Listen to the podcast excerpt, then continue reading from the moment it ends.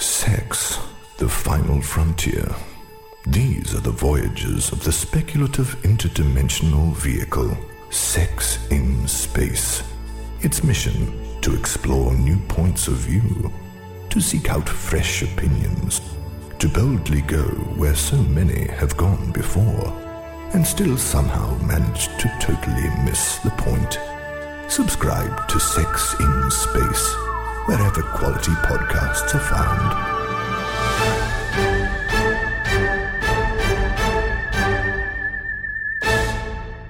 Hi there, I'm Toshi, and welcome back to Sex in Space. We're here continuing to explore sex across all of its infinite dimensions. I hope everyone out there is doing just great. Whether you're stepping into this podcast for the first time or you're a seasoned explorer of our cosmic conversations, we're excited to have you join us. If you're tuning in on Spotify, Apple Podcasts, or any other platform, we sincerely thank you for joining us. Don't forget to show your support by liking, rating, and subscribing. For more great Sex in Space content, head on over to TikTok and Instagram where you can search for us using our handle at sexinspace.com. That's Sex in Space D O T C O M. We love to hear from our listeners and engage with our community, and your feedback means the world to us. We're all on this journey together, so please feel free to reach out in any way that you like. Now, let's get into an awesome interview.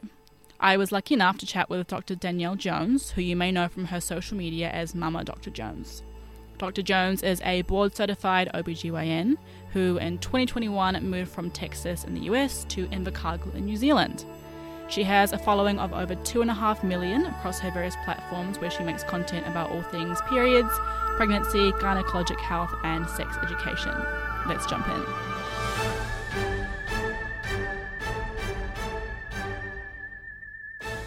I thought I would um, start by asking if you can maybe tell us a bit about where you're from and how you grew up. Sure. So originally, I am from Texas in the US, and I grew up in a small town, about 14,000 people in kind of rural West Texas. And it was, you know, the 90s in the middle of the Bible Belt, purity culture. Uh, we were very ingrained in the Baptist church and then eventually into non denominational churches. But going to church twice a week was like part of my life, most of my life. Um, yeah, so very rural, religious, small town, West Texas in the 90s. Um, and that probably gives most people at least a general concept of kind of where I'm at as far as the kind of unlearning that I had to do over my life. Your beliefs have sort of changed quite a bit over time. Do you think that you could talk us through that journey? Sure. So, uh, you know, I I always kind of hesitate to say that they've changed as much as as I got older, I started developing my own beliefs rather than ones that somebody gave me as a child. Uh, it wasn't, you know, to be fair, because I know my parents listen to a lot of things that I do online. I would never place it on them. My mother is a nurse and is very progressive and raised me to be open minded and to approach the world with kindness and um, kind of flexibility. And she has done the same. But we are both, all of us, a product of the environment and the culture that we grew up in. So I think I always had a little bit of in the back of my head, not really, not really like fully buying into the beliefs that I held because again, they felt like they had been given to me. Um, but certainly was a process of, you know, we had at one point been extremely right wing. I would have considered myself pro life, although I don't know if I would have believed that like deep down. I would have said that because it wasn't allowed to be anything other than that. Uh, and then it was just really uncomfortable to even broach the idea of maybe I don't actually believe the things coming out of my mouth because I just was never allowed to do that. You know, again, not from my parents, but just from a general cultural standpoint of fitting in is really important, particularly when you're living in small town Texas. And that's very ostracizing. And you don't want to be the person that is, you know, the crazy kid. So I don't know that I spent much time really thinking about it as I went through uni and things like that. It was just kind of one of those things and I I wasn't an advocate, I wasn't in medicine, I wasn't interested in getting involved in any of this. And then when I got to medical school, I still was fairly uncomfortable with the idea of like getting involved in any of the pro-choice groups, but I also was like, mm, I'm not really sure I'm comfortable being around all the pro life groups either. And I kind of got to a point where I was like, I just don't really like these boxes. And it's a bit different here, I think, in Aotearoa, New Zealand, because it's not quite as much. I've just noticed that people's politics and beliefs are much less like a part of their core identity. Like it's just something that you have, but at home, like your stance on everything is like a part of you. And so having changes in that or being outwardly or publicly vocal about a belief that you know a bunch of your family or friends don't hold doesn't just like mean, oh yeah, that's our friend who just thinks something different. It's oh something happened to her and you know now she's now she's pro-choice and you know it's it's a whole thing. And so i just kind of ignored it. But in the back of my head i was like i feel like there's something here that i need to work through. I need to you know tackle. I don't know how i feel. And kind of that's how i went through medical school and honestly even the first bit of my residency i was like I know I'm not against this as far as abortion. You know, we're going to talk about all kinds of things, but uh, as far as abortion, because that's the most easily discussed one, you know, with my field of medicine at the moment. But I also, I don't think I'm at a point where I can like vocally say how I feel about anything. And then as I started meeting people who were ending very wanted pregnancies due to lethal anomalies, I had no choice but to really tackle my own feelings if I was to give care to patients that I felt was appropriate and fair to them on the worst day of their life. And I started seeing this pattern of even these very conservative, you know, Christian small town Texas people who would come to me and say, I think this is the most humane thing to do. Two weeks ago, I would have said ending this pregnancy is murder, but I can't put my child through being born with a condition that will kill it you know, in X amount of time. It's just not what I can do. And I thought, like, okay, there's something here because we all have these big beliefs, but once we're really tasked with a problem that affects us as individuals, they're flexible. And so in my mind, I started thinking, like, we have flexible thinking towards these things, but why are we only exercising it when it affects us individually? And that was kind of a turning point for me as I have to address this because I have a voice. And as I started to build a platform, I very much became like, okay, everybody should have autonomy over their body. There is absolutely no reason that you should be forced to keep someone else alive. We don't do that for anyone else. You are not forced even to. My own child could need a blood transfusion, and I wouldn't be forced to give them blood transfusion to keep them alive. There's no other scenario where people are forced to use their body to keep someone else alive against their will. And so as I developed those feelings, I got a little bit more confident in talking about them in my personal life, but I still wasn't ready to talk about it on the internet because I had a fairly big platform and I still lived in small town Texas. And that's honestly dangerous at this point um, as far as people either deciding that they don't want you to be their doctor or which now I'm like, whatever, that's fine. You can find somebody else. I'm sure, like, I have no problem with that. At the time, it was a lot. And just in regards to physical violence and gun violence, it didn't feel safe for me to talk about that publicly. But after I left that town and that practice, I was able to more vocally talk about it. And honestly, what I've found is the more I've talked about it, the more I've been able to really shift my perspective and actually just figure out what I actually believe, figure out how I feel. And so I really encourage anybody who grew up in an environment like that, or even with these beliefs that maybe they didn't choose for themselves but are there and they've just never tackled them that just talk about it find somewhere safe to talk about it you know listen to some of my videos where i talk about it because what i found to be happening is it was uncomfortable for me to address how i felt so much so that i didn't know how i felt because i just wasn't talking about it anywhere. And i think that hearing people's stories and learning about these things on a scientific level and a medical level is really helpful. And then having those conversations is a good way to kind of tease out in your brain okay how do i unlearn things people told me i had to believe and really figure out what do i believe?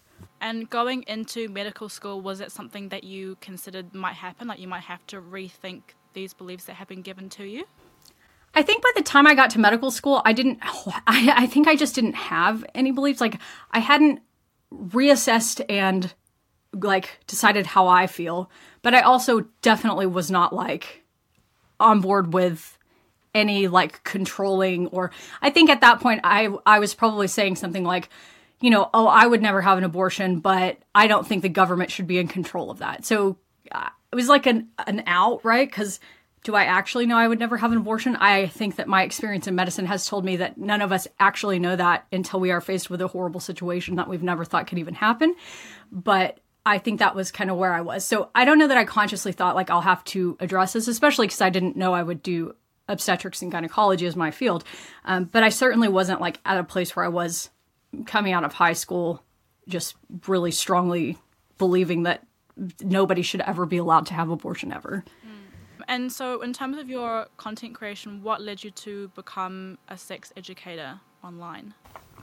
Yeah, I think that was just kind of a natural um, move through my field, right? So I I'm just passionate about pregnancy and uh, period education, and I just love my job. I love what I do. I think I have the coolest job in the world.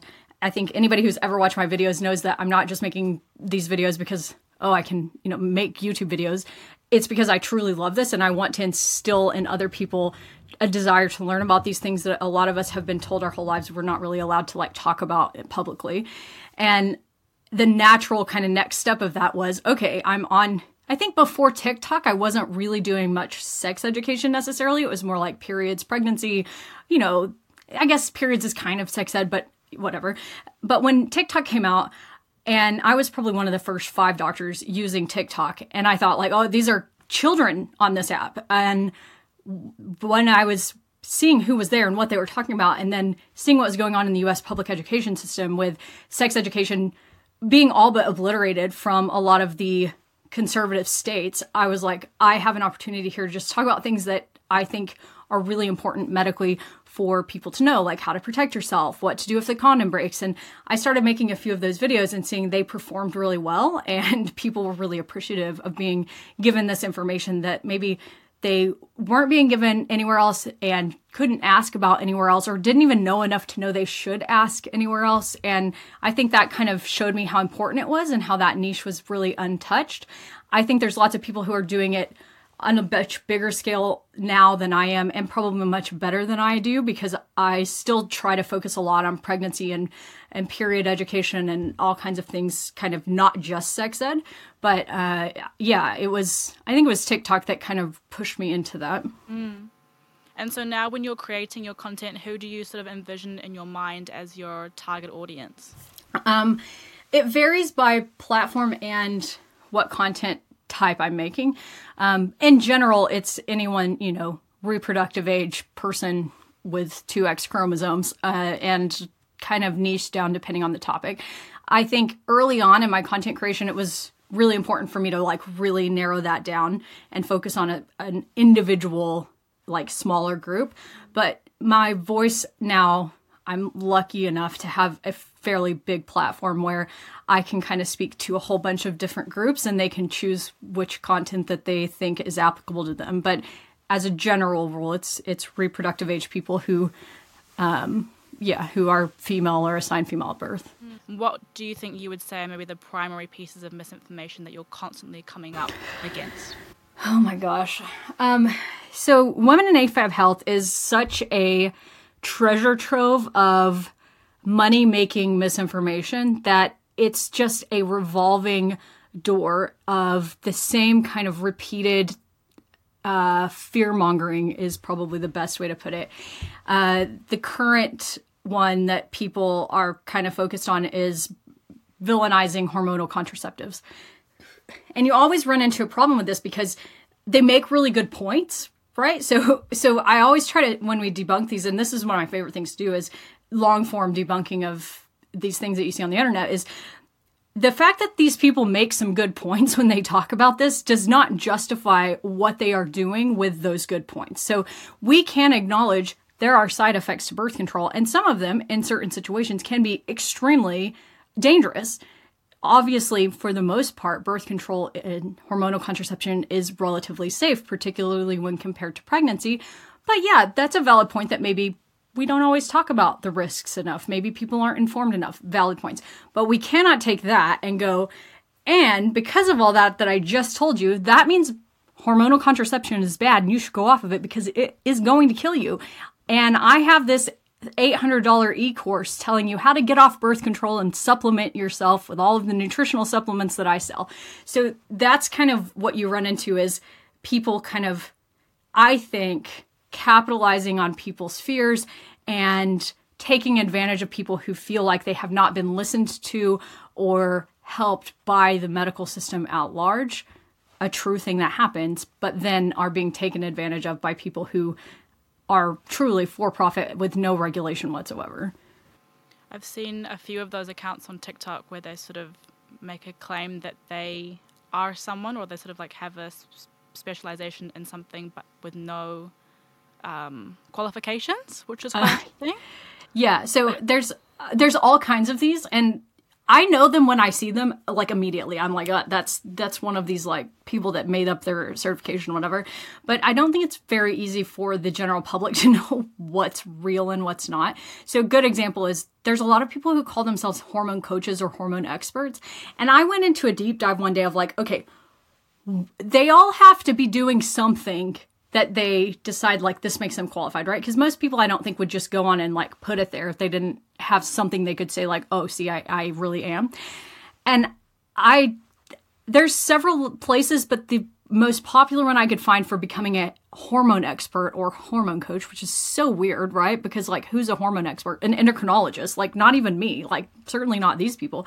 And that's a whole subspecialty of internal medicine. Like you do you know, uni and then medical school for four years, so eight years, and then you do three years of internal medicine residency and then three years of endocrinology fellowship. Then you can be a hormone expert. Wow. These people go on and this nutrition guy like made a course about hormones. And interestingly, usually when they say hormones, it's limited to like testosterone, thyroid, estrogen, progesterone, and cortisol, like five of your what 40 plus hormones. And they take this course that costs a few hundred bucks and then they get a certificate and they're a hormone expert. It's it's so stupid. Um, but the general public can't identify what's they can't i mean it's not like they don't have the capacity. Like certainly everybody is smart enough to figure this out if they want. It's just when people are constantly misrepresenting their credentials or making them sound better than they are the general public doesn't necessarily know that that's a red flag. I do because I do this all the time, but I don't fault anyone for not seeing that. Would you have any advice for people who are using social media and perhaps finding accounts like these, how they can maybe spot someone who doesn't have the appropriate qualifications to speak to these subjects? Yeah, so I mean, anybody who is saying things like hormone coach, health coach, uh, not that there's people who are health coaches who are just giving general healthy advice, right? But then there's people, I think a good rule of thumb is if someone is telling you something on the internet, if it sounds uh, real extreme or like, oh my God, how's somebody been keeping this secret from me my whole life? Or, oh wow, this could be like a massive conspiracy. All the doctors are hiding this. It's probably exaggerated and meaningfully exaggerated in order to have some kind of gain. So anytime you see something like that, the first thing you should do is Who's telling me this information? Why were they tell me this? What do they have to gain from it? So you look at the information. Does it sound a bit exaggerated? It probably is. Go to their page. Are they selling something or are they like trying to get your email put in to get your like so they can send you marketing stuff or newsletters? Is there something that they gain a profit monetarily if you believe whatever it was that they said in that video? Nine times out of 10, your intuition is going to be right. That was an appropriately placed red flag, and you should reconsider if you really put a lot of stake into mm. listening to that. And so your platforms um, are doing amazing. They've you've got you know 1.2 million followers on TikTok and 1.3 million I think on YouTube. And what do you think are the reasons that people are finding your content and staying with it rather than sort of dipping in and out um, as they come across it? Yeah, I think I think I have found a a bit of a unique niche and balance in that I am a bit less formal and more um, willing to share about my personal life and journey than I think a lot of doctors are on the internet. And not to say that that's a good or bad thing. I'm kind of an open book, and people have, you know, that has been used against me in the past and has definitely not always been a positive thing for me. It doesn't make life always super easy, but I think my like whole thing when I started educating on the internet is I want to be like not like the doctor when you go to the doctor and you're talking to a doctor or whatever. I want it to be like you have a friend who happens to be a gynecologist and we're going out to grab a cup of coffee and then oh Oh, while we're having coffee you just happen to go oh hey i had a pap smear the other day and it was abnormal. Can you tell me about that? And i've always tried to approach my content from kind of that level and with an additional layer of just really relying on the science not having people just have to trust me but backing up what i'm saying with either quoting articles linking articles putting them on screen things that lend to my credibility. And I think that that is something that people really value. Some people really value anyway. And what kind of responses have you had to the content that you're putting out? You know, most of the time, I think I have really positive responses. People are very happy. They have learned, you know, a lot. I think the biggest compliment that I can get is somebody, you know, with regards to, um, I guess, uh, more contentious issues like uh, the abortion topic somebody saying, Oh, you made me really think about this. Like, that's the biggest compliment because I don't want to tell you how to believe. That's what I feel like I blame in my life for meaning that it took me so long to unlearn a bunch of things is that somebody told me how to believe. I want to tell you how I believe and why, and then I want you to think about it. Um, with regards to like the purely medical information or um, education that I do, somebody telling me like, "Oh, I was really scared to go to the gynecologist. I was scared to get a pap smear or whatever." But now you're here. You're a little bit of a weirdo. You're kind of normal, and oh, maybe you guys are just like actual normal people. And now I'm not so scared to go. Or you taught me something that encouraged me to take control of my health, or whatever it was. So I, I think those are the two ways that I like when people respond. And then I certainly, you know, get my fair share of criticism, a lot of it warranted, um, and a lot of it not that's something that you just have to learn how to navigate. When criticism is presented to me in a way that is um, fair and reasonable i try to take that and, and learn from it. But then you know there's certainly times where it's anything but that. Well, i like that you describe yourself as doing um, edutainment. Um, and is there a sort of do you have sort of guide rails for yourself when creating content in some terms of like a framework for how you want to structure it or how to make it particularly engaging yeah, I mean, I think that's probably more applicable on YouTube where I do longer form things. But I have, when I started my YouTube channel, I intentionally went down like these rabbit holes of what kind of content does well on YouTube. And I became a genuine fan of a bunch of different YouTube creators who were not in the medical space. Um, and at the time, there, I mean, there were certainly a few big medical YouTubers. Um, who I looked up to, but I, I think there's a lot more now. And I just started trying to kind of dissect like what are these people doing that works and how are they successful at it and then i tried to figure out how can i translate that into the topics that i liked to talk about and that i am equipped to talk about and then the other thing i do is we would all be really um, stupid to pretend that all of these people who spread misinformation are idiots, right? They are incredibly good at marketing their their mission or whatever they believe. So I actually follow a lot of people who share a lot of information that I think is really bad because I think that it's really important that I look at the techniques that they are using to share this information and that I take some of those and use them for myself. So sometimes I have people who follow me who get a little bit frustrated. They're like, "Oh, you're using clickbait in your thumbnails or, you know, I thought you were going to be, you know, saying something negative about this but then you weren't." I'm like, "That's the point. I need people to click on my videos who would click on the inflammatory videos that these other people are making so that I get to them first or at least I can be a voice of reason on the other side." It's a great strategy. And given the breadth of what you what you talk about and all the myth busting that you're doing, do you ever find it difficult to switch off?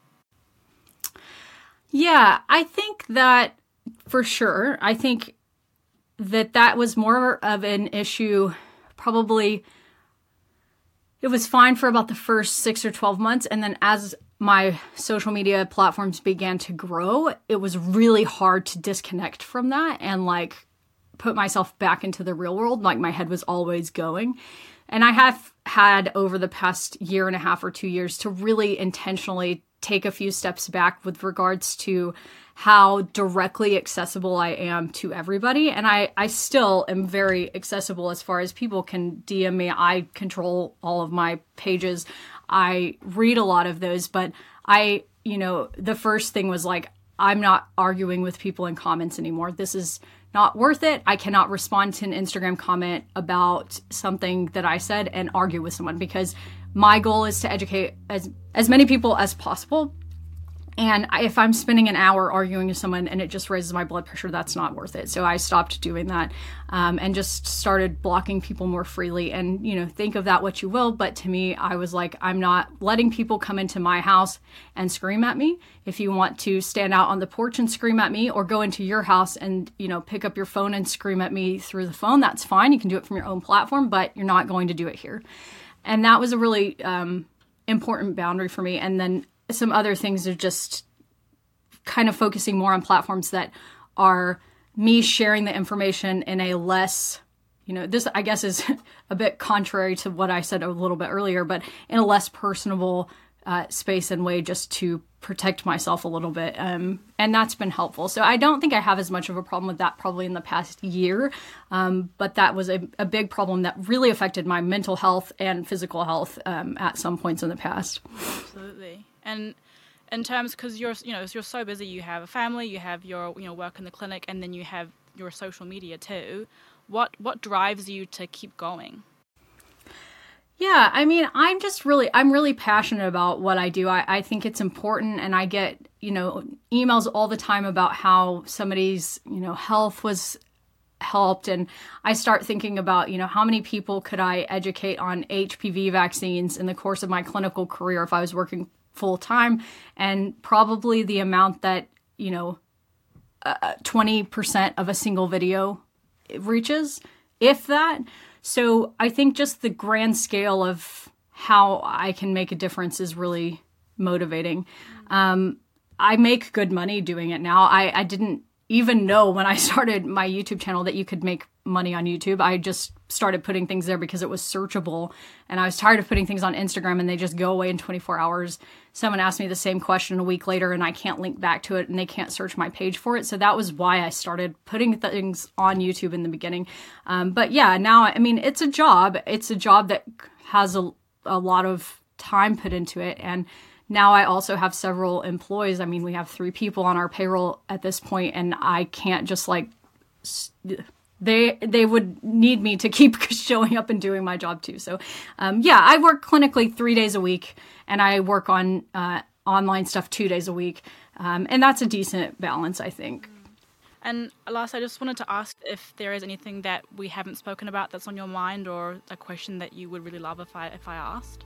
I don't think so. I think we've covered a lot of it, and I hope that you know people kind of can listen to my story and be empowered to take control of their own beliefs and really dissect what it is they believe and why. And um, yeah, I just I hope people have as much of a passion for learning and science-based education as I do, and I hope that that's what I get across when I make content on the internet.